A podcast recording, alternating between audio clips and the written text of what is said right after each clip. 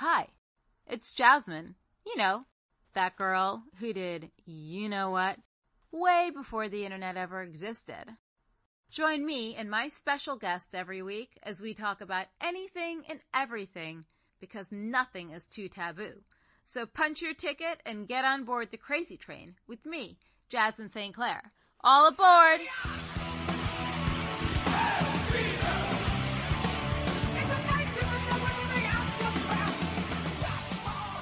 Thank you for joining me for another episode of Crazy Train with Jasmine St. Clair.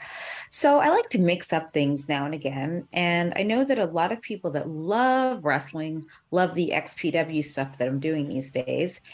And I don't think that a lot of credit has been given to one, aside from Rob Black, one of the people behind the scenes who's the photographer the extreme photographer. Those of you who follow social media see this whole thing extreme photographer. But there's a lot more to Slava than just being the extreme photographer. He's an award winning director. And he's actually talking to me today about quite a few different things, including, you know, coming here. He's not even from here, he's from a totally different country. And just his journey, health issues. Like he's quite the warrior and interesting person. And he also has a podcast of his own. So, I, I, why am I talking about him? Let's just welcome him to the show. Welcome, Slava. I've got to ask you what your shirt says right now. okay, so it says "suka blyat," which means uh, fucking bitch, and or something to that effect in in Russian. Yeah. Suka blyat. Suka blyat. Suka, means bitch. Blyat means it's not really like fucking bitch. It's more of like just kind of like uh, it, pretty close to that because you know translations are so different in from Russian or other languages to English. So kind of like that. Am I allowed to swear? Sorry, I didn't even ask. You could swear. You're like my Russian Viking. You're you're like a big superstar now, and you, I mean, you're like a full 360 from when I first met you. You've like cleaned yourself up. Now yeah. you have an XPW wrestling persona, aside from you know lava. Um, yeah. You got to tell me, how did you come to this country?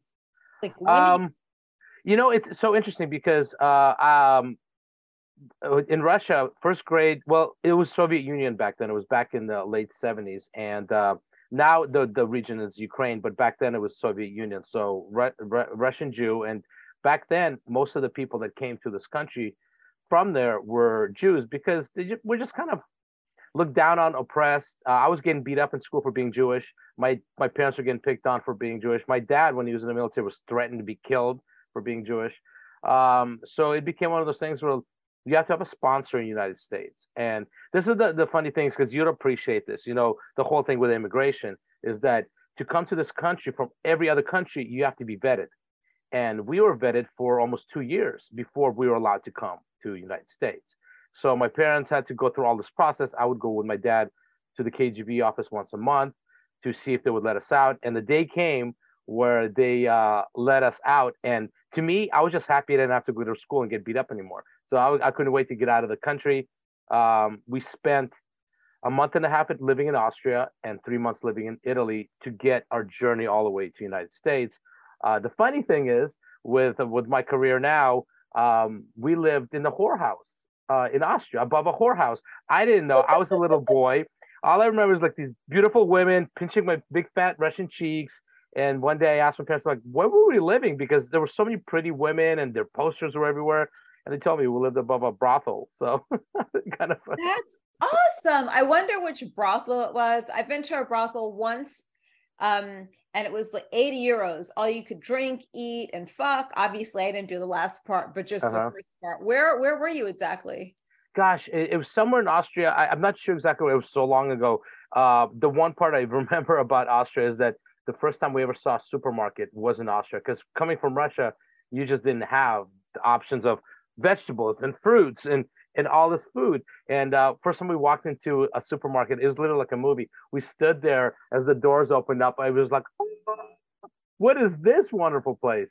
Uh, you know, you can just walk around and pick whatever you want. That that wasn't typical, you know, markets in Russia. In line, you did stand in line for bread and meat in Russia. You did. Um, so it was a it was a it was a different culture shock, and especially not speaking Austrian. You know, you have that issue. So um, it was uh, uh, Austria. Um, a month and a half. Then Italy. Italy was amazing. You know, as a little boy, I, I, I wish I was older so I could appreciate, you know, the whole spectacle of what Italy really is in Rome. Um, but I remember a few things. I remember pizza. I thought was raw meat, so I never ate pizza until I got until I got older. I'm like, oh, I, what was I missing? I was missing out on on the world, not eating it, actual Italian pizza. So uh, it, it, it was a journey and a half for sure. So. I think that's great, but I, I still think that this, and I'm not trying to be a therapist. I mean, mm-hmm. believe me, I'm definitely far from that. But I believe that you being in a whorehouse at a young age somehow impacted your career now. you know, you know, it's funny you say that because when I was 14 years old, I was in Playboy magazine. So you talk about, yeah, um, I had a, a friend whose mom was like an editor or something like that with Playboy. They needed four or five kids to play basketball with a with a Playboy playmate, and the story was she is she's a musician and she also does charity work and she play and she hangs out with local kids.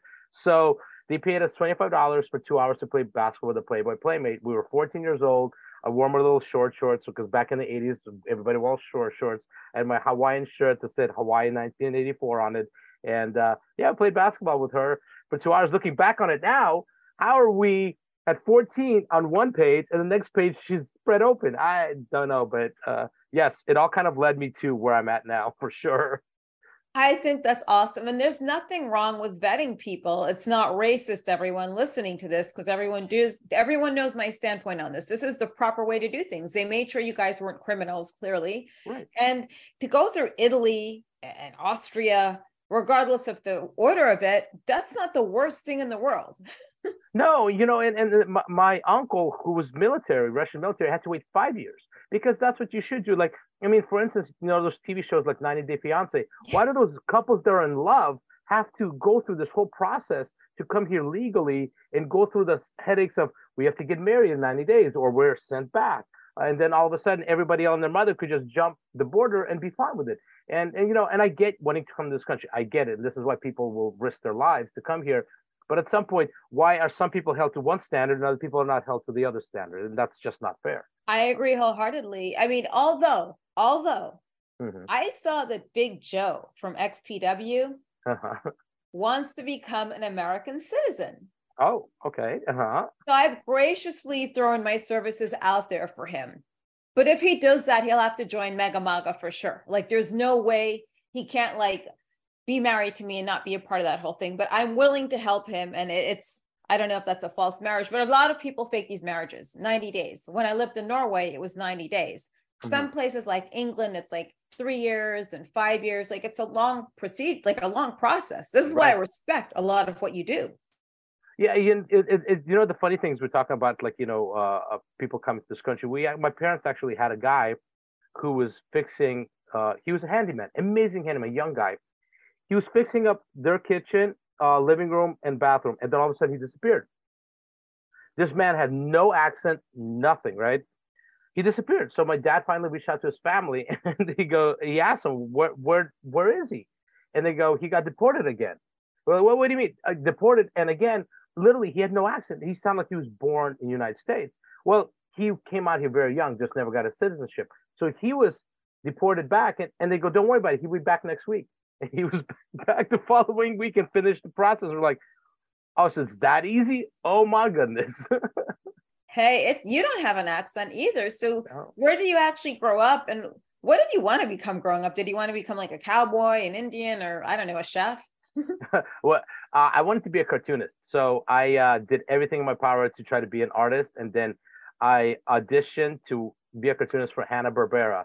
Uh, I went in there with my portfolio and I quickly realized I was not going to be an artist. I want to teach cartoonist. Um, uh, the, the the levels of talent that they have over there, it was way above my head. So I was, I was going, I wanted to be a cartoonist, an artist, because I would sit in class and just draw, doodle, doodle, doodle. And then I went to my first college, which was a commercial art school. Still kind of confused what I wanted to do, and I picked up my first video camera, and that was it. Like the moving image, it was. I was the only guy that would show up to class every day. Uh, the only one that would hold that big VHS camera on my shoulder and shoot everything could possibly shoot. And uh, it just kind of springboarded from there because then I went to commercial, uh, then went to junior college, took film theory courses, film history classes. It just fell in love with filmmaking. And at that point, I knew it's like, as long as my bills are paid, I want to create on film. Um, I'm not trying to get rich. I'm not trying to become a celebrity. I just want to do something really fun and creative on film. And that's and that's been since 19. Oh my gosh, I started my first college in 1989. So from that point on is when uh, moving images kind of like stuck to my heart. Pornography? When was your first introduction to it? Pornography it was very interesting because you know we this is where our connection comes in uh, just a few years apart. I was working on um i was working on the tv show called the x show and there was a there was a commercial for king of the deathmatch tournament by xpw at the at the avalon i think it was or and uh so I take my little brother, who was like, I think 13 at the time, and go, we're going to go watch this wrestling thing, not understanding what a death match is. This is what back in 1997, I don't know, something like that, 96, 97, 98. And uh, we were shocked by what we saw and we loved it. I mean, even my little brother was like in love with it. So I went back to the TV show that I was working on. It was called The X Show. Uh, one of the hosts was John Weber. And uh, I told him about the show, and he goes, I want to go with you to the next one. So I brought him to the next one, and we got to. So since he was part of the TV show, him and I and my brother went and met some guy named Rob Black, who's scary looking dude, pornographer, and his right hand man Kevin.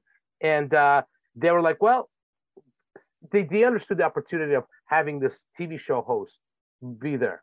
So they were like, well, they befriended him, and what what up happening was Rob and Lizzie wound up going on the X show.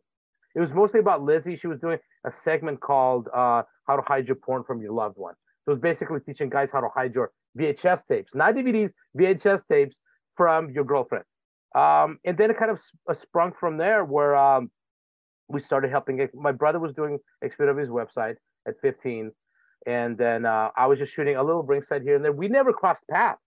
Um, I, I at that point I was just a fan watching, and uh, we are like, oh my god, there was you, there was Christy, there was uh, um, uh, um, Jessica Missy. Darlin. Yeah. yeah, yes, yeah, and um, uh, Christy Mist, and um, so so we were just fans, and then my brother and I started doing official uh, uh, official fan site for XPW, and my brother was doing their official website, and uh, and then uh, eventually like the TV show was on got canceled.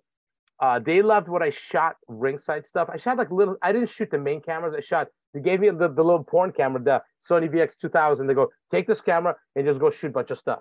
So I shot a bunch of stuff, they liked it, and they brought me in to shoot uh, behind the scenes. And uh, from that point forward, I realized that most pornographers back then didn't even know how to white balance a camera. So I'm like, I could shoot circles around these guys, and it kind of sprung from there.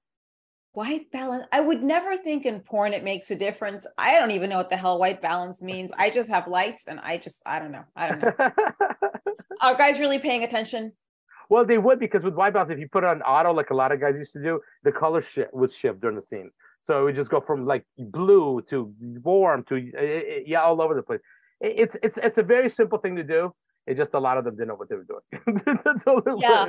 Yeah. And, well, and me being a film snob, you know, I come from film school. I was a film snob. I'm like, oh my god, they can't even properly angle a camera. So you know, it, it kind of went from there it's like that, but then don't forget it's the adult film business in that era where they're even like confusing names and titles. Like I thought Peter North was uh Randy Spears and Randy Spears was Peter North because they someone mixed up the uh you know the names and yeah, I'm, yeah, yeah. I'm, choosing a guy for my very first porn yeah let me get peter north because i think it's some really tall hot looking blonde guy it's some like tall good looking dark haired guy with a dick the size of a freaking curl uh, like a curling iron i'm like yeah Thank God there's no anal today.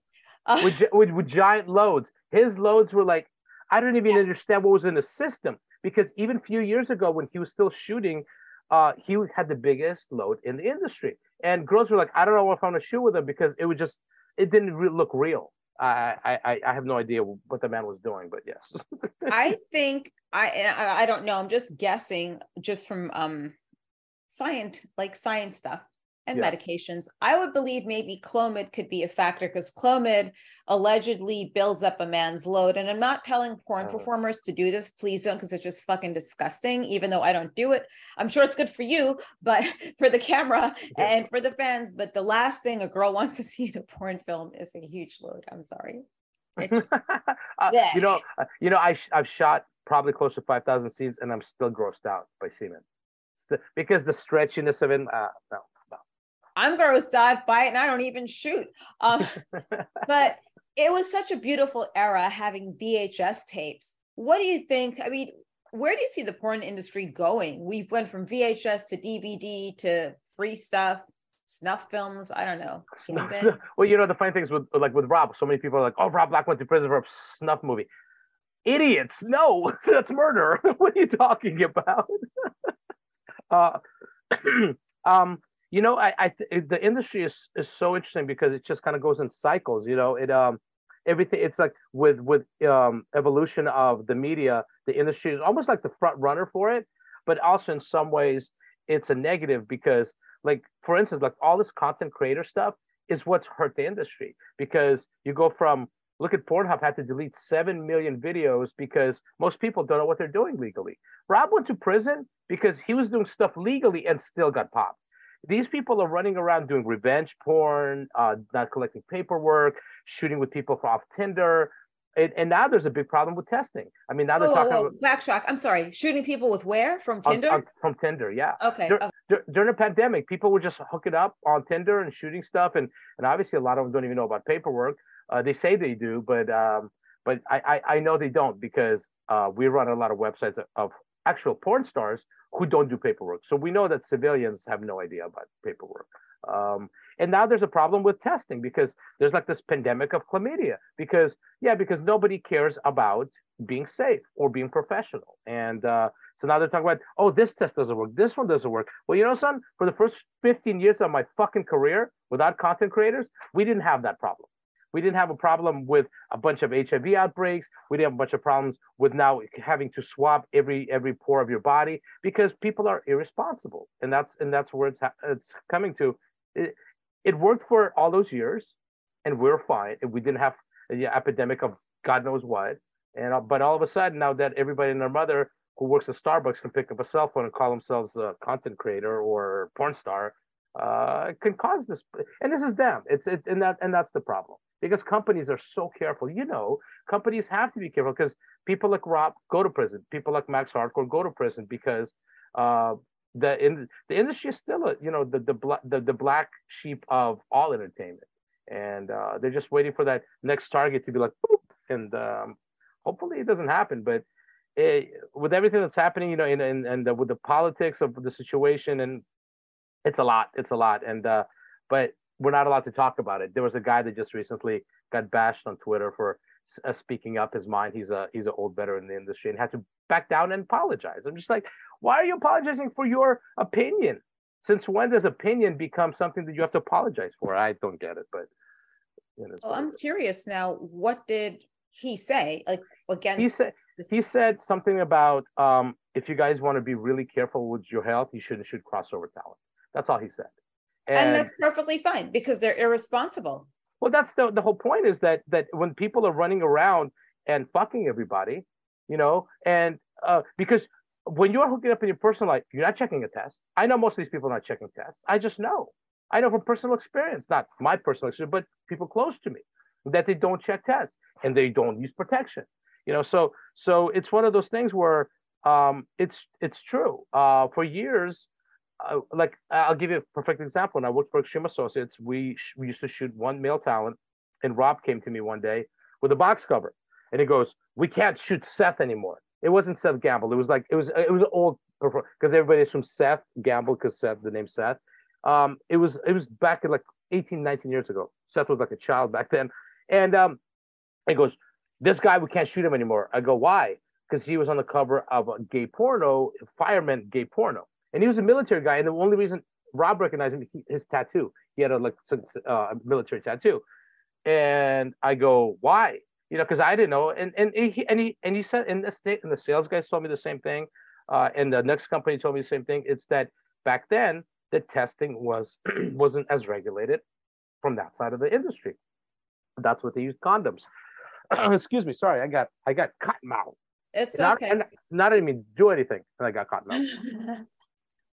So, uh, so you know, it was one of those things where it wasn't anything to do with what the guy shot or his personal uh, uh, situation at home or who he was dating. It was literally we got to protect the industry from people who are not tested, and uh, and this is why everybody gets tested. Uh, when they first come in, you have to get tested. And everybody has to get tested. So if you're not being tested and you're promiscuous, and then you pop dirty, all of a sudden everybody looks at the industry as like the industry gave it to you, but that's not the reality.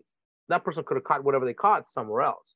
But since they got tested in the porn industry, all of a sudden it becomes it's the porn industry's fault, which it really is not. yeah, I thought my body, my choice was a thing, but I guess I was wrong. I it remember working with Rob in Brazil. That was a wild time. Both trips. I didn't the only porn I shot there was a Tom Byron and some uh, Brazilian performer who shacked up in my room using all my fucking shampoo that week. It was a guy. Uh, and I remember there's this one day I, I'm like, well, why isn't everyone back at the hotel now? Oh, well, Rob was sh- shooting a film. It was with a tranny, but the tranny didn't like the girl. I'm like, who the fuck is the tranny to say anything about the girl and complain about a girl? You're lucky anyone wants to use you. And it just, it was such a typical extreme associates type story. Uh-huh. but I mean, Rob, I think he's still the same person, but so much more contained in many ways. Um, you know, I'm glad. I'm really happy uh, to be working with him in this capacity that I am now. And then I got to meet you, and you, you're like a rock star all over the place. I mean, do you ever think, by the way, do you ever think VHS might ever make a comeback in porn? Because that would be the comeback I'd like. You know, it, it's funny you say that because in the series I do for Alterotic called Ink Motel, I use VHS tapes and VCRs as props. Um, I still have over a thousand VHS tapes. And before my health scare a few years ago, I directed my co-directed my first music video, and we used VHS tapes as props. And this rapper uh, does a limited run on VHS uh, tapes of his music videos. So there's a there's this group of people who are, who are into the retro side of entertainment, uh, like records are coming back. I think VHS will come back on the limited because it looks like crap, but that's the whole point. That's the whole point of that the retro part of what this is. Holding that VHS tape, it, just the sound of it when it crackles when you're moving it because the plastic moves around. It's awesome. It's like this cool little thing, and um, I think it will for people who are like into that artsy part of it. You know, like some people shoot on Super 8 film again. Um, I have over 40 Super 8 cameras. I collect Super 8 cameras. So I'm all retro. My whole life is retro because I'm just retro and old. But uh, I think it will in some ways. Um, I was debating doing some stuff on VHS uh, for this the Ink Motel movie because I think it would be fun to give out, make like a run of like 50 and give them out to fans um, as as prizes or whatever else. So for me, yes, I, I'm thinking it will because records are back. So I think VHS will have some kind of a limited run. Um, there's also a company that actually makes sneakers that look like old uh, Betamax and VHS uh, uh, box covers, uh, like boxes that the, the VHS tapes go into. So, so there's like a lot of retro stuff coming coming back. It's kind of cool. Well, yeah, I mean, millennials don't come up with cool original ideas anyway but I hope it does. A few years ago, when I was living back in Scandinavia, they started coming out with vinyl again. So mm-hmm. a lot of these uh, Norwegian death metal bands have like white vinyl, hot pink vinyl, like all limited runs. Like if they ever reproduce the Extreme Associates VHS ever, the only thing I would want on VHS is yeah. acid sex because it was so offensive and perfectly offensive. I have it on DVD here. You know, you know, I never watched it. The reason I have it when I was when I saw the writing on the wall at Extreme, I grabbed a copy of each DVD just to have for my not to sell. I just wanted to have it as a memory. And uh, so I never watched it, but I, I have because I remember the box cover because I remember the acid sex. What is that all about? I never watched it, but but I have I have it there somewhere. It's pretty. Um, it, it was. I would never do those types of films again, but it was fun being a part of like being dressed as baby Jesus getting screwed by a cross. There's just something about getting fucked in the ass, you know, with a cross with um Tom Byron dressed as a priest. Oh. Uh yeah, and I had yeah, it was kind of cute, but um you do your own stuff, which is great. I know you had your whole leg, that whole journey with your leg.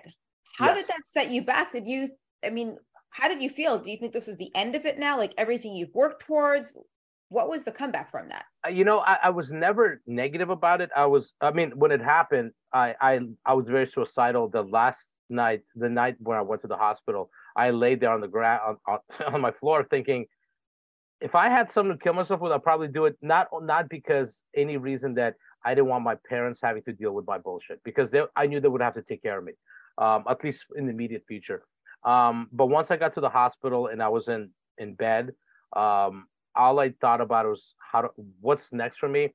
I went from I'm gonna be the greatest one-legged porn director of all time, and then they're like, "Well, we're gonna keep your leg, but cut off your foot." And I'm like, "I'm gonna be the best one-foot director of all time," and it just kind of went from that where it became a running joke. I I asked them to cut off a toe when they said they were gonna keep all the toes, and like I want one toe removed so I could use it in the storyline for a movie I'm doing, and I wanted to wear it around my neck, and they're like, they wouldn't let me keep the toe, uh, the bone of the toe, so they made sure I kept all my toes.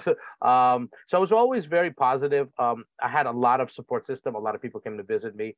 Um, and um, whenever things happen now in life that I feel like disrespected or or something happens where I'm like, I, I can't believe people are doing this to me. I look back on the people that were there for me and I look back on what I went through and and to myself, I'm like, I don't deserve to be treated a certain way or or feel a certain way after everything I went through and did it in the right way. And I had people that I've never met sending me flowers from the industry, and I'm just like, really, this is it, it's pretty amazing. We had I had one one old classmate from film school. She drove from Sacramento. She's in her 60s. She's in really bad health, and she drove down. Um, and when she was there, and, and, to this day, I get emotional about it. Uh, I go to her, "Why'd you drive so far? You could just called me." And she goes, "In film school, you were the only person that would talk to me and be my friend and be my uh, filmmaking partner." And I started bawling. I was like, oh my gosh. She goes, so, so who am I not to take that journey to come to see you in the hospital? And I haven't seen her since I graduated in 97. So I haven't seen her since 96, 97. I mean, long, long time ago. And, and this happened to me in 2019. So you're talking about over 20 years. I haven't seen this person and briefly spoke to her on Facebook. So was, I was very positive. I, uh, I started buying props so I could wear, wear them in bed. I would do practical jokes on on nurses and doctors, and uh, it was painful, but but uh, uh, physically painful, mentally rewarding, and that's how I looked at it.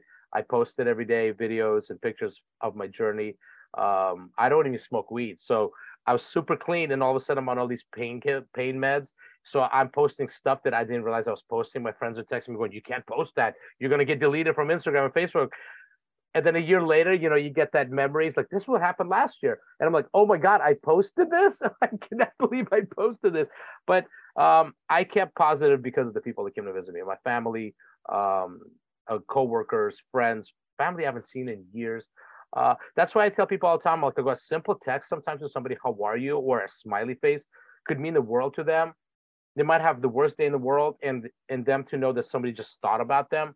It could be the smallest thing. It means a lot and um, that's one of the things I've really learned in the hospital is that the smallest things means the most, and not giving somebody the smallest thing could be the worst thing. Um, so you just got to think about other people, and that honestly, when I met you, you know, everybody hears the stories. Jasmine St. Clair. Oh my God. Oh my God. Oh my God. And you're one of the nicest people I know. And I tell people all the time, like, she's one of the nicest and one of the kindest friends that I have and caring friends. They're, they're Jasmine. I'm like, yeah, yes. it just it depends, like the the um the events prior to my comeback or prior to me opening my mouth back at someone. It just depends what you say to me. It's like right. anything else. And I think as you get older in age, you just don't have the tolerance for people's bullshit. And you get it. You know. Oh, like, oh I went off the strip and at, at AVN. I went off on a male talent. I let him have it. And and he, he he didn't expect it he he tried to come up to and shake my hand, and I know he's disrespecting me way too many times behind my back, and I let this dude have it. Oh, it was so good. And then you know the next day I did a YouTube thing with, with these big YouTubers, and uh, I told them the story. And and the, the last day of the convention, they came up to me. They go, "We're gonna go interview the guy." I go, "Tell him I said hello." And so so so so I uh, uh so they um came up to me afterwards, and they go, "Hey, we told them Ivan said hello because Ivan's my director name." And they go, he did a shoot promo on you. I go, oh, really? Cool. I can't wait to hear it because that because I could do one on him and bury that guy because I know way too much about him. So, uh, yeah. Aren't those the best? I mean, when you have that type of ammunition on someone, you just you're not supposed to be arrogant. Like, just shut your mouth and just well, go that, on about your day. If you have too many skeletons, you need to keep quiet. And, and that's what I never understood the arrogance of some people when they have so many skeletons in their closet and so many things that other people know about them, and they still choose to have their ego con- control their mouth. And uh, and and to me, like I, I wasn't going to take it from him anymore. There's been plenty of events where I've run into him and shook his hand because of like this is the better thing to do.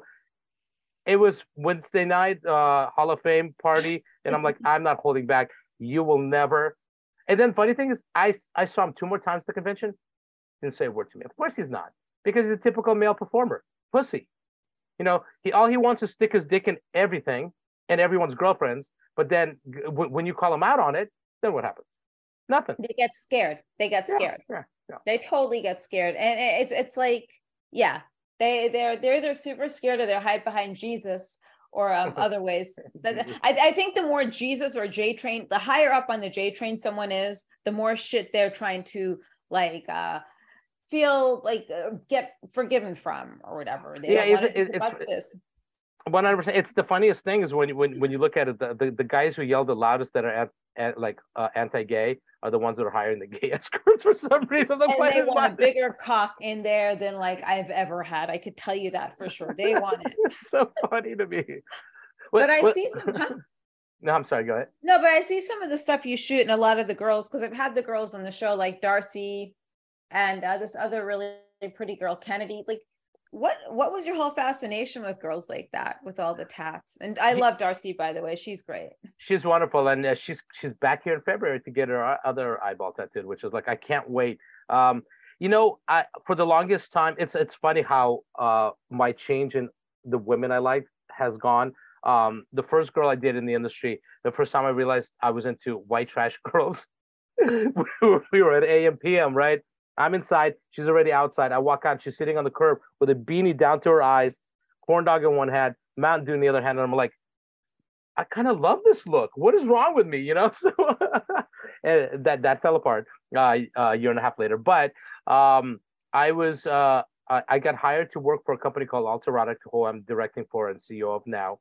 And uh, they strictly shoot tattooed models or models with body modifications.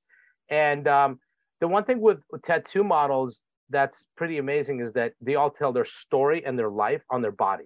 So um like like there was I was being interviewed one day about it and somebody asked me, you know, what do you think about like tattoo models? You know, why tattoo models? And I explained to them like this. Let's say you're doing a movie called Blonde Big Boob MILFs, right? So now you have four MILFs that are blonde with big boobs. They're interchangeable. But if you're doing a blonde big boob MILF alt MILFs, every single one's going to be different looking because they're going to have uh, body modifications and tattoos that tell a different story. So they're not interchangeable. Every one of them has their own story, th- their own style, um, and most alt models, t- you know, they're kind of creative and and, gra- and grounded. Uh, probably more damaged, I don't know, but but, but it doesn't matter. It's another uh, story. yeah, that's a different story. But um, I to me, I've noticed that um, alt models are just more grounded, also because they don't get as much work. They're marginalized in porn. They really are. Um, I was working actually for Tom Byron's company years ago, and um, I was doing a series called "This Is Why I'm Hot," and uh, I literally spent my entire budget on both movies to make the movie that good. And so it was like I spent like two to three hours shooting teases, then interviews with the girls, and then and then sex.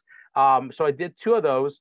One was brand new starlets. One was like big stars, and the third one I wanted to do was was alt models and I had my cast of four that I wanted to use, and I was told tattooed girls don't sell, and that was the last movie I did for them. I'm like, I'm done.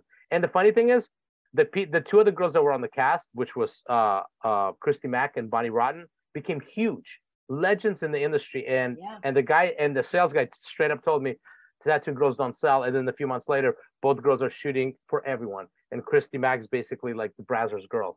Um, so to me it was just one of those things like i i just enjoy the whole aspect of what the girls look like because they're just a little bit more out there and a little more creative and they have a story to tell. I think a very interesting story to tell so. I agree wholeheartedly on that. I mean i love darcy donovan. It's like it's just very interesting. Her first encounter with me was on instagram and then she barely knew me. She's like can i just ask you some advice? I'm like yeah what kind of advice is this? Mm you're like, oh boy, what was this? And it was something about something. And I'm like, oh, just you know, don't let anyone push you around and just, you know, go all out and humiliate them. Do what you have to do to make your point. And she listened to me, and I guess mm-hmm. she made her point and had to delete her post, but it's okay. I gave her oh. good advice. okay. It's WWJD. What would Jasmine do? So I guess it's like my little ongoing thing now. Oh, there you go. I love it. Oh, my goodness. It. it's, it's, my new fan. It's it's the fan base now. Um, so what else do you have in store for you as far as Alta Erotica? Is it mostly that and XPW wrestling that you're doing now? Yeah. Um. So uh, for Alterotic, I have Ink Motel 4 uh, that I'm working on, and um, uh, Ink Motel 4 is going to be a troll on the whole industry and everything that I've been dealing with uh, on the world. Um, the, the series is really cool. We just won Best Gonzo for part three. Every year it's nominated for Best Comedy. I play a Russian pornographer who sneaks into hotel rooms and shoots people having sex and getting tattooed. We've tattooed girls' vaginas uh, on camera while doing scenes for the movie. All kinds of crazy stuff. We tattooed five, 15 face tattoos on a girl during a scene one time for this series, the last movie.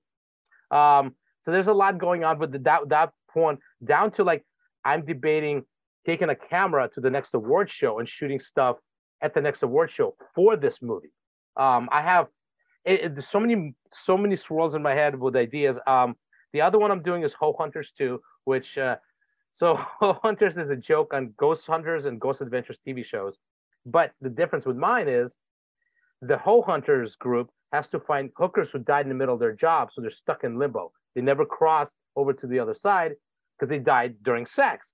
So now the whole the whole saying is we have to find them, we have to screw them, we have to help them to cross over to the big brothel upstairs. So that's the joke. So I'm doing part two. Darcy's going to play the vampire. Uh, I needed a girl with tattooed eyeballs and, and split tongue. So we're waiting for that to happen so we could shoot the scene. In part one, we used Amber Luke, who had blue eyeballs, t- tattooed blue, and a split tongue. So she was a vampire in that one. Waiting for Darcy to finish her so she could be the star of part two because she's going to look like a vampire. Um, so those two things I'm doing. XPW Rob made it official that everywhere, every show, I'm at every show. Because yeah. I asked, I asked him, I go, am I going to Jersey? He goes, stop asking me this question. You're going everywhere we go. I'm like, whoo, okay, good. so um, I love what I do. It's just to just to see what all of you go through backstage and in the ring, and um, being able to tell the story with my camera for you for you guys. It's priceless to me because wrestlers really appreciate it because I guess in other promotions they just don't get that kind of photography or videography or whatever it may be. Um, and to me, I'm just like, I love what I do. And I love lighting. I love drama. And um, so, you know, what's interesting is like, because what I started doing was start shooting pictures, I would do the photos and then I would also give Rob black and white versions of it in contrast. And I would like do some filtering to it to make it very dramatic. And those are the the only pictures I would post would be the black and whites because they're so dramatic. The the facial expressions, the tears in the skin, whatever else. And I've noticed some photographers doing the same thing now. But the problem is, yeah. it looks like they're shooting with a cell phone over the camera, and they they have no clue about necessarily angles or lighting or how to tell a story with drama or shadows or anything else. So I'm like, go ahead, take a picture and just desaturate it. It's never gonna look what I do, uh, like what I do. So it, it's fine. You know, uh, what is that? Is, what did they say that uh, parody is like a it's a, it's, a form of flattery or whatever like that? Imitation is the highest form of flattery, and there they don't go. make the same piece of cloth that you are cut from anymore. So it's just, you know, it's hacks out there. Yeah, yeah. And because I think with digital, so many people can think they could pick up a camera and they could take a picture and Photoshop it later. You still have to know what you're doing. And I come from film. My first few movies were shot on film. Uh, my photography was was learned on film. Uh, I have a degree in cinematography. So to me, it's always been about doing it the right way. Because when if you know what your camera can do, then you could do something really, really cool, whether it's on digital or film. I could guarantee you that no digital photographer can pick up a film camera and shoot. They cannot. They don't know how to use a light meter because they take a picture, they look at it on the screen.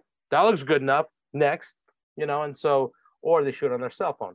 Um, so I, I love what I do. I, am excited. In two weeks, we're going to. Uh, uh, I don't know why the show is called We're Not Your Kind. I'm, I'm still kind of confused and interested in what what, what that means. I don't Maybe, know. Eh, yeah, you know, like I was trying to think, what what does that mean? Like, does he have some kind of big plan in mind? Because we are not your kind. I, uh, well, there's a lot of controversy in that whole thing if you really think about it. Oh, the billboards, I found out where they are. So we're taking photos And I just found out my room has a hot tub in it, which means guess what? Photos. oh yeah, and you know I have an underwater uh, video camera that shoots stills and underwater light, so we could do some really cool stuff. We want to. We could do like underwater teases. Oh, the next show in LA. Guess who's gonna come to the next show in LA? My biggest fan, Dar- Darcy. Oh, I can't wait. I can't wait. This is like it's like I can't wait to meet like these girls. Some of them I don't I'll meet them at some point, but it yeah. just I was hoping to meet Kennedy first, like because she rides motorcycles. I'm thinking, great, she'll come to LA. She could take my Vulcan out. I'll take my Ninja. Great. Okay, she coming no, but Darcy is oh great, another one. So this is perfect. So I get to finally meet these girls I don't yeah. meet them as intimately as you do. I don't want to either. it's totally fine. I'm good with just the way things are. I meet them only intimately because they're naked in front of me, not on me. well, you know, uh, exactly. But uh, um, no, I'm excited. I'm excited for New Jersey. Uh, you know, I wasn't sure what to make of anything when I first met you. I'm like, okay, well, he's here. Uh, is he nice? Like, he seems cool. He knows Rob from the from back in the day. Okay, but you're like one of the coolest like most hardworking people I know. And I, I wanted to answer your question or something we brought up before the difference between you and all these other indie ringside photographers, even like WWE, I'm just going to go that far. They don't have passion and drive. You know, you've got that passion and it's something you love. And I see the photos you take of these guys. You know, I just, they look like awesome mugshots, some of them. Yeah. You know, it's, it's funny you say that because I was um taking pictures of few days ago of some I forget who it was, and they were shocked about how excited I was about the picture. And they're like, I cannot believe how excited you get about the picture, down to like I'll start swearing, like, fuck, that's so good. Because uh, that's the passion for me. It's not the money. It's yeah, you got to pay your bills. So, you know, as long as I make enough money to pay my bills, but it's about the passion. I've turned down Wicked Pictures and Brazzers, all the big companies, because I can't work for a corporation. I want to have the creative control because to me that means a lot more than anything else. That's why I loved working for Rob the first time around. Uh, the only reason I left is just I couldn't handle anymore just the bullshit from every direction like everybody else back in the day. But that was the best job I've ever had creatively. And now working for XPW, I can't imagine working for anybody, any other wrestling promotion ever because of the creative freedom that he gives me and the passion I have with these with with, with the with the talent. You know, to have like wrestlers come up to me and thank me um, it means the world. You know, you know, a handful of them reached out to me asking for my Venmo. They wanted to oh, yeah. me for, and I'm like, no, no, no, no, no, no. I don't want your money. I, I just want you to be happy with the visuals. And, um, you know, like, like, uh, you, you know, Drake and Shlak, they're constantly, they're all because they're also the last matches usually, so they're always coming up to me. Thank you so much for the hard work, and we see how hard you work. And that, and I'm not doing it for that, for the praise. I'm doing it because this is what I do. And uh, and why would I half-ass when those guys and and girls what they do in that ring? Oh, I, I can't imagine. Like I, I they, they put their bodies on. They really do, you know. And um, all I want to do is capture the best visuals for for Rob and for them. And of course, and then the rub off is on me as well because I'm the one taking the picture, so I get that out of it. But um, it's great. Like I, the only thing I look forward to every month really is XPW because uh, as a fan, you know, I, I order all the pay per views so I could watch them later and actually enjoy them because when I'm shooting, I'm not really enjoying it. I'm just working and uh, and, and shooting and uh, hoping not to see something really gross because I'm well, squeamish. You know, we've only had a few few gross moments. I'm like, ah, but besides that, everything's been fine. well, soon. I mean, I don't know. I'm excited about the shows. Of course, I got worried because sometimes I'm stitching people up in the back, and it's like you see what's going on, you see the wounds, and and they're real you know, but it's just the hard work you put into everything. And it's like you're so much fun to shoot with. I always look forward to doing them and my promos because I just go and like you really, you're one of the few in the adult film business I feel that's done the successful crossover into wrestling. Or I don't know if the crossover was the other way around, but whatever it is, it works for you. Yeah. Well, because you know, it, because I came from mainstream and I didn't get into porn to get laid. I came into it to be creative and shoot because so many directors in the industry are literally waiting to finish the scene so they can hit on the girl. And to me, it's not like that. Uh, it never has been. That's why 21 years I've been with only four girls in porn. Two were friends who were just wouldn't leave me alone. I'm like, I'm still a guy. Okay, sure. The other two I dated. Um, I've been with more civilians, fans, whatever you want to call them, than than people in the industry because it, it, one I didn't I didn't get into it for that. Plus, also it's a you know you don't piss where you sleep. You know, so well, yeah, you know you you have a dog in the kennel. The dog's not gonna piss where it sleeps, so I'm not gonna do that. Um, because of the drama, also the drama that comes along with it. Uh, I know it's harder for talent because they're talent, but for me, it's not as difficult. So I just don't do it uh, because if it falls apart, it's ugly, and I've seen it. So um, you, you know, so I, am just like, uh, you know, I'll, I'll, I'll try to stay away from it as much as I can. But um, I I just love what I do, and uh, to me, it's always been about the creative part of it, even in porn. Um, the one thing that I've hated in porn for years was people say it's just porn, don't worry about it. I'm like, no, your name's attached to it, your brand, even if it's your fake name, it's still your your art. Um, and so I always looked at it that way, and and I think that's why when I was working for Rob, Rob goes to me. I did a movie called Texas Asshole Massacre with my ex, and that movie kind of put me on the map. I got offered jobs with Wicked Pictures over it, and I and I turned him down. Rob didn't even know about it. I turned him down twice, and Rob comes up to me and goes, "I want you to do a feature a month." I'm like, I can do a feature, that's a lot because the budgets were low. There weren't wicked budgets, that's for sure. You know, um, and it was just a lot of work. And I'm like, I don't know if I can come up with like, you know, a, a funny spoof of each horror movie because I was doing horror parodies. I did Texas Asshole Massacre, Dawn of the Head. I started the Sex Sense, which instead of I see dead people, I fuck dead people. Uh, the one with um, uh, who was it with that little boy, whatever his name was. Yeah, you you know the movie, the Sex Sense. Bruce Willis was in it, I think, and then Bruce Willis, yes, yes. Yeah, yes. it was a six. Was it Elijah? Elijah, Elijah Wood. Wood. was it Elijah Wood? Elijah Wood was in it. I think he was Yeah, much he younger. Obviously, I think He it was was a little boy. They all Yeah, look think- the same after a while. Yeah, I know they all become the same looking face. Um, so I did the Sex Sense. I started shooting it, and then I and I quit in the middle of the movie because it was. Be- you know why I quit? Because, and you know this guy Zupko. Zupko came back, and I couldn't deal with working with Zupko, Dexter Zupko. That guy was insane. The guy was in Rob's ear, and I'm like, I'm over it. I can't be that dude drunk passing out on set. I'm cool with that. I'm out of here. I'm out of here. Well, we don't need we don't need that type of stuff. But eh. no, no, and you- well, you know, he's he's doing well now, I guess, from what I hear. So good for him. But you've had some accomplishments this past year, and I want you to tell everyone because I mean, your photos were phenomenal. By the way, I felt like I was almost there on the red carpet with you when you posted. Yes, so uh, as one of the uh, uh, YouTubers said to me, who's a wrestling fan, he goes, "You're two-time, two-time Hall of Famer now." Because uh, this couple days ago, I got inducted to the AVN Hall of Fame, which is the Oscars of uh, of porn. Um, and earlier in the year, got inducted into the Urban X Awards Hall of Fame.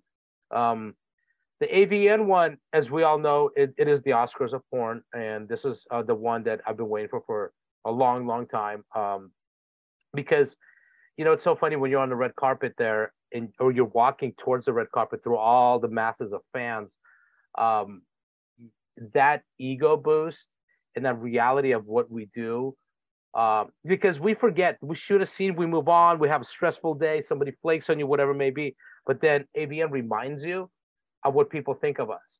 And to me uh that opportunity is gold. You know it's, it, it validates so much even though you might go home and have no money in your wallet or whatever but that moment that night is what because we all know majority of the people who walk on the red carpet are broke as fuck. They are and it's sad. Yeah, you know, yeah. they're either broken or they're broke or both you know and and but it doesn't matter. You be, at that moment everyone looks beautiful. Everybody's there because they want to be there. And and but i always say like if you're to go to a porn award show why are you dressing like going to the prom? You guys fuck for a living. You guys are uh we work at the circus and the zoo. Who are we to dress like we're going to the prom? So i dressed crazy. I, I dressed up in all gold gold and white.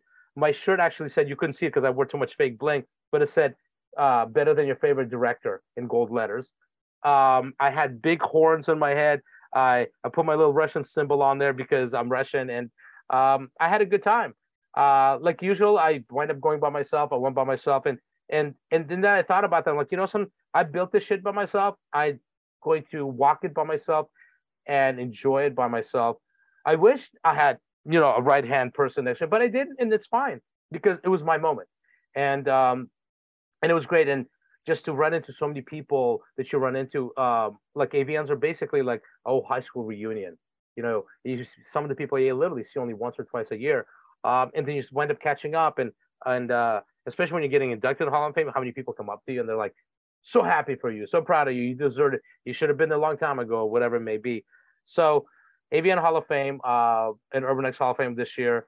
Uh, tw- and what a way to start 2023. It's uh, it's it's it's wonderful, and we have uh, the award show this week coming up, and um, and then there's XRCO coming up in a few months, and I'm actually looking forward to that because I think I will bring a camera with me and shoot some stuff for the next movie. Uh, so it's been it's been a whirlwind year for sure. It's been a lot of ups and downs. Um, the highlights have been the Hall of Fames and XPW, 100%, uh, because uh, XPW I never thought I would get an opportunity to shoot ringside for wrestling ever. That's something that I never thought about until the day that uh, it came out that Dark Side of the Rings doing an episode on XPW, and then I hear, oh, Rob Black's coming back. So I reached out to Rob. I haven't talked to him in years. Reached out to him and I go, hey, if you need help, he goes, oh, I definitely need help. I'm like, well, I'll bring my my equipment. I honestly didn't. Ex- I wasn't supposed to shoot ringside. I was only supposed to shoot backstage pictures at California, the first show in LA, and there was no photographer for ringside. That's why the first match of California, there's no ringside pictures, because I was like, there's nobody doing ringside pictures. What the fuck? So I ran out there, which is great, but then I'm like, now I'm stuck doing both ringside and backstage. And now Rob's like, can you shoot backstage promos too? I'm like, sure. Uh, you know, which is fine because I, I love doing it, but it's just difficult because you know you're trying to wrangle all the people to shoot backstage pictures and then and then run to get to the ringside so you don't miss the action.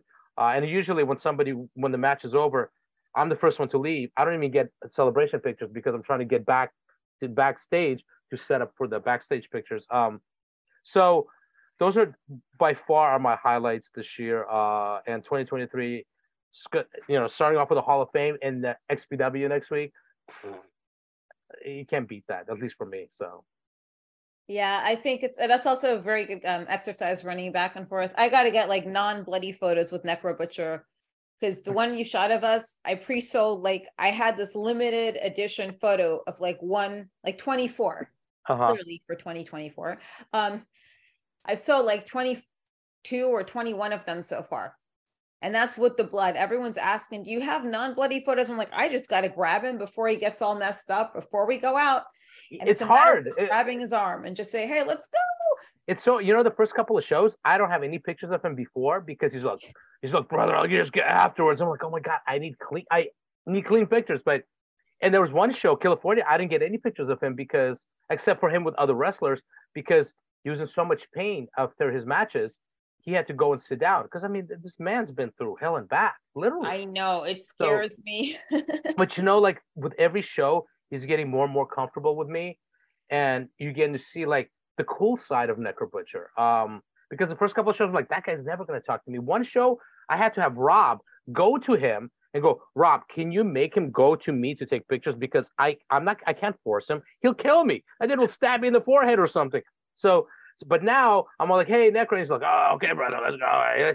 So so he's opening up, and I get it. You know, you have to be protective of yourself and the industry because he doesn't know who I am. I'm just some dude running around the camera. So, uh, but the fact that he's opened up like that and the, the rest of the locker room is opened up is great to me because I'm not from the rest of the world. I'm a porn guy, you know, and and who, who a lot of them never even met. Um, so, but the best part is like now when the new wrestler shows up in the locker room, they come up to me and they go, "You're the guy who takes the pictures. I want pictures from you." And I'm like, "Oh, that that I it makes up for anything else that's going on that night because I'm just like that. That's so flattering and and wonderful. Um, and and so and some of these and I actually and I have my favorite wrestlers. I really do. You know because it comes down to people that are most professional, kindest. Um, the only time I've ever marked out during a match was when Lou Dark won yeah. Uh, the TV, uh, the the women's championship, and I was giddy. I was like, ah! I wanted to like yell, but I'm like, I can't. I gotta be professional. I gotta take my picture because she's so wonderful, and the brutality she goes through, um, like it's it's in it's and, and she's the regular. Like it's either her or or or, or uh, Sage Sin, you know. And yeah, so. Uh, um so so there's those two are like the staple women of every show and uh, Lindsay Snow um, but those two are the, the staple. And to see her win, and she's got the XPW Lucha mask, it, it, was really cool. I was like, this is this is badass, you know. And I love Taya Valkyrie, but but then Lou Dark is like she's like the XPW girl. Um, so that's the the one time I was like, oh my god, this is so cool. Um, um, I and you know, it's, it's still as a fan, I I, I want to like text Robin, ask him about the the little secret wrestlers he's got coming, but I'm like, ah, I don't want to know because I want to be surprised and yeah, um, you know. But then I'm like, but I want to know as, as a fan. Uh, so um, that part to me is so cool about uh, uh, working there. Like the first show in Jersey, that Mother Endless, I think is her name. She walks and she's got the mask. She's got the red, the dark-haired girl with with a mask and the kendo red kendo stick. Oh yeah, uh, she's cool. She's super cool looking, and I saw her on Instagram months prior. Followed her because she had a cool look, and then she walks in, and I'm like, oh, not that I was like, you know, like attracted to her. I was just like, holy shit, there's that the girl with that cool look, and um, she came up to me when I was in the pictures and I go, I can't wait to take pictures with you because you got a really cool look. And she goes, Oh my God, thank you so much. And that that's the stuff that people don't see that wrestlers how wrestlers are, how human they are and down to earth they are, especially like indie indie wrestlers. Um so I, I to me that's that's by far the highlight and I can't wait for Jersey because uh I know there's gonna be so, some surprises and I can't wait to be back oh there set, setting up, and then all of a sudden the door opens up or whatever. I'm like, oh no, it's The Rock. Well, oh, did I just give away The Rock's coming? I don't know, but I don't know if he's cool enough for us. No, um, but yeah, he's probably too PC for us. it's too PC. I mean, come on, it's just. I, I can't wait to go there because I can't wait for the main event. I can't wait to see my friends again. I can't wait to see to take photos. Most of all, I can't wait for this Friday to shoot like promos with you because you're so much fun to shoot with. I'll tell you. Mm-hmm. And after I come back from Turkey, I'm going to do, I don't know, I'll do something. I don't know what though. Not a porn, not a porn, not a porn, not a porn. No, no, no. Well, we'll, we'll figure something to do. And in New Jersey, especially, uh, you know, they need to figure out how to make XPW pasties because that could be so cool, XPW pasties. Because I could also shoot a bunch of girls in my industry uh, with XPW pasties. I um, think we'd all we love that. I I think it's great, but I would be more than happy because I'm really good at um I was a really good scuba diver when I was younger, but I'm amazing as a snorkeler. I'm really good at just going down all the way into the pool and just like staying there for a few minutes and doing whatever, treading the water. So I'd mm-hmm. be more than up for like playing with your underwater camera. Yeah. yeah in my be... 2024 bikini. oh yeah. Oh my god, that's that's you know it'd be cool to do I don't even know how that it's even possible to do because you have to find a pool that allows it. Like have these deathmatch people all bloody jump in the pool in slow motion underwater and see the blood just kind of like oh. come off of them. That could be so cool. Even even showering. If there was a location where uh, yeah. there was a shower, we could get great shots of and, and not sexual shots, just like shots of of maybe the women, you know, like just like drenched in blood and it's coming down their body or down their face would be really freaking cool. They could so, totally use my room. Is it the guys you said? Are they naked? No. Um well, well, you know something? Oh. We could we could get fake blood and have the wrestlers recreated in the shower. We could just pour blood on top of their hand. When the water hits, we just get really cool stills or even like videos might, I don't know how many wrestlers would be down for that. Be like, wait, wait, wait, what are you gonna well, do? I'll help you put the blood on on certain ones only, but I'll be more than happy to help you if you need help, like putting it on their backs. I'm right there. If yeah, I'm definitely help, not touching those guys. I, I, will do it. I, I will. I will. It's such a horrible thing to do, and it's just it's disgusting. But someone's got to do it anyway. so team player with the for team player. Um, my next guest will be joining me shortly, but in the meantime, I want you to give everyone your socials. Okay, so uh, on Instagram, it's uh, I am Slivan, I A M S L I V A N, which is Slava, which is my real name. Ivan is, my uh, is my director name, so it's Slivan. I am Slivan. Uh, Twitter is I am Ivan Triple X. As you can tell, it says RussianViking.com. That's the name, the new name of the YouTube channel. Um, my podcast is King Slivan, all over all the uh, podcasts. Uh, I just kind of just do like little little stories about you know just my set stuff or after XPW shows. Um, and that's pretty much it. Uh, I'm an open book on all my socials, so you'll see some some emotional stuff, some sad stuff, some happy stuff, some mean stuff. It, it, just an open book. I like the mean stuff and the happy stuff to be quite frank with you, because when you're mean, I don't know, like I think we're we're kind of right there, but I think you can go higher. I, I got to learn that at some point, like how to get up there with it. You know, I always really tell, I always tell the people I have uh, a very small FU list. It's a very angry FU list, but it's a really small FU list. But it's very angry. So, so, so those people better hope that I win the lottery because that FU list is going to open up. oh yeah, I can only imagine. Then everyone starts calling, "Hey, guess what? My car payments due." Yeah, I get it totally. I- am gonna play the lottery. I think I don't know what it's up to. You play the lottery all the time. Yeah, I'm gonna do it. I think I don't know what it's up to. Yeah, I don't thanks know. so much for joining me. Thank I will you. see you on Friday. And fans, don't forget to check out all the stuff this man has done and make sure you check out XPW Wrestling and Ink Motel. I think it's yes. great they have vintage VHS tapes. It's, it's kind of hot. Mm-hmm. Do they have full bushes too? I don't know. Okay. Oh, good idea. I'm gonna have somebody grow out a bush, or we could put a fake bush on them. No, you could you could have them grow full bushes. It takes a while. Yeah. Yeah, there you go. I don't know. Yeah. Do you guys even want to see a full bush? Are you enjoying the ride on my crazy train? Woo! Please make sure to rate and review Krazy Train Podcast. Take a screenshot, send it to me in a DM via Instagram, Twitter, or Facebook, and I will send you a free goodie bag. Oh, and Krazy Train Podcast is now on YouTube. So subscribe, Krazy Train Podcast, that's with a K, on YouTube for video interviews and never heard before interviews and some really cool bonus content. Woo!